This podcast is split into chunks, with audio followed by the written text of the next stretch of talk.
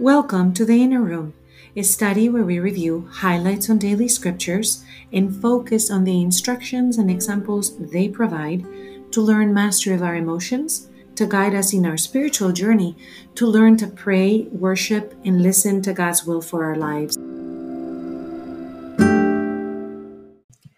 How do we connect the three re- readings for today? We've got the next passage in Colossians chapter 1. We're now in verse 21 through 23. Mm-hmm. We have Psalm 54, focused on God Himself is my help, which is verse 6.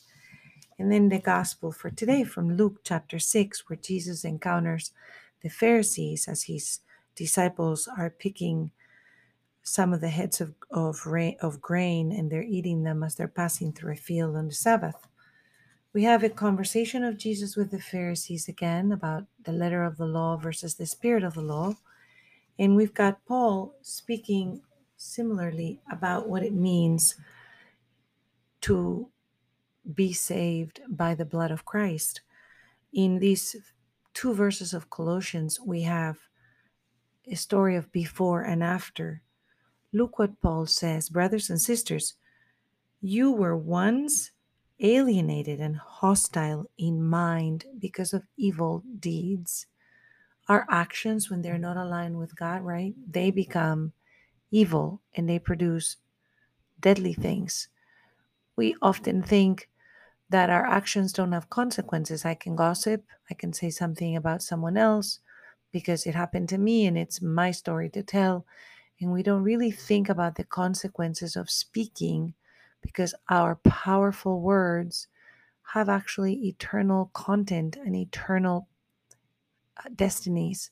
And if we're using the words for building people up or encouraging or prophesizing or building future dreams that are beautiful, then that's what our words will produce. But we can use them for exactly the opposite. And we find so many reasons and so many ways where we justify really evil ways of thinking or speaking or intentions of our heart that are thwarted. They look good on the outside, but we actually do not have good intentions when we're doing something for someone else, like giving a compliment that maybe it is thwarted or hurtful because it touches on something that we know someone is going to be offended by. I know that I have done both of those things. And today we're saying, we're seeing Paul remind us that when we are alienated by our actions and thoughts and neglects, um, we have to also come to God with repentance because now we are reconciled in the fleshly body of Christ through his death.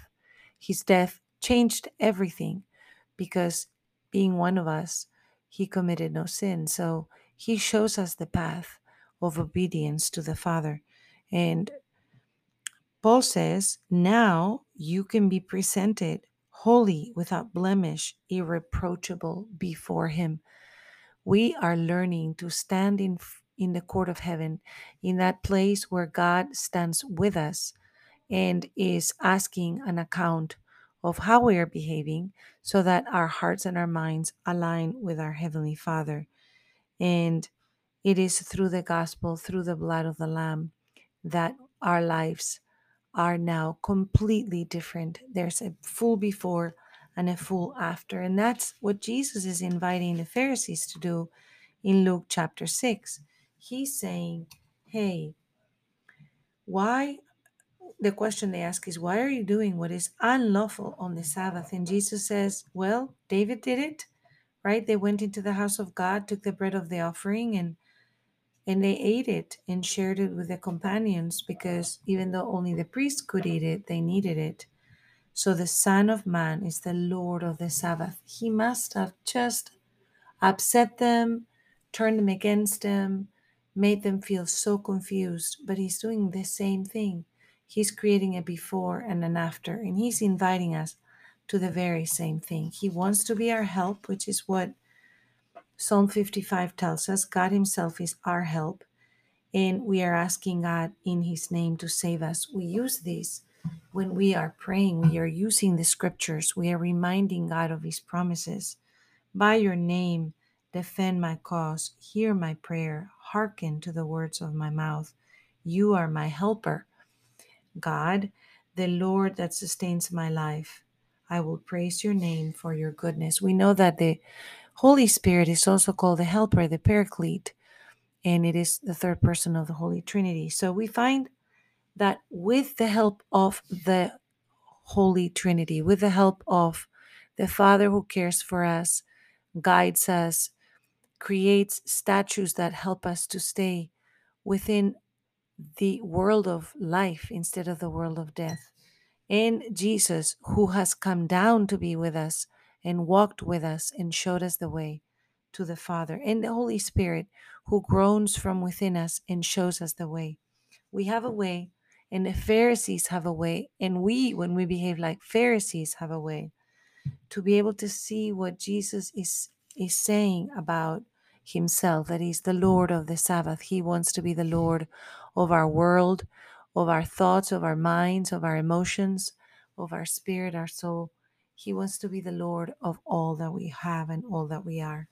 So we come to the throne saying, Receive, Lord, the prayers that we bring. We ask that you allow us to look through the eyes of your saints, through the eyes of Mary, who is the eternal tabernacle through which you came into the world, that through the intercession of the saints that are giving you praise in heaven and sending us their prayers with incense, including Mary, who is holy amongst the holiest because she was worthy enough to carry the Savior of the world within her. On this first Saturday of the month, that we use to think about reparations that are needed for all the things that are done around the world against the name of God, against the cross, against the love of neighbor. We come with praise and thanksgiving, Father, to ask that you forgive our sins, that you that you allow us to start it anew, that you created before and after for our life. You've created a before and after, and that we just step into that new creation that you've done for us, the new book of life, Father, that our families and our workplaces and our possessions are covered in the blood of Christ. And we can sing hallelujah because you are showing your majesty through our life. And we ask this in the name of Jesus. Amen.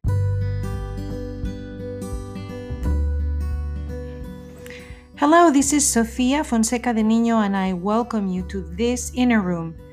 You can find us on Facebook, Twitter, and Instagram under the Inner Room Emotions in the Bible, and we would love to hear your questions, your ideas, or your comments. Thank you for joining us today.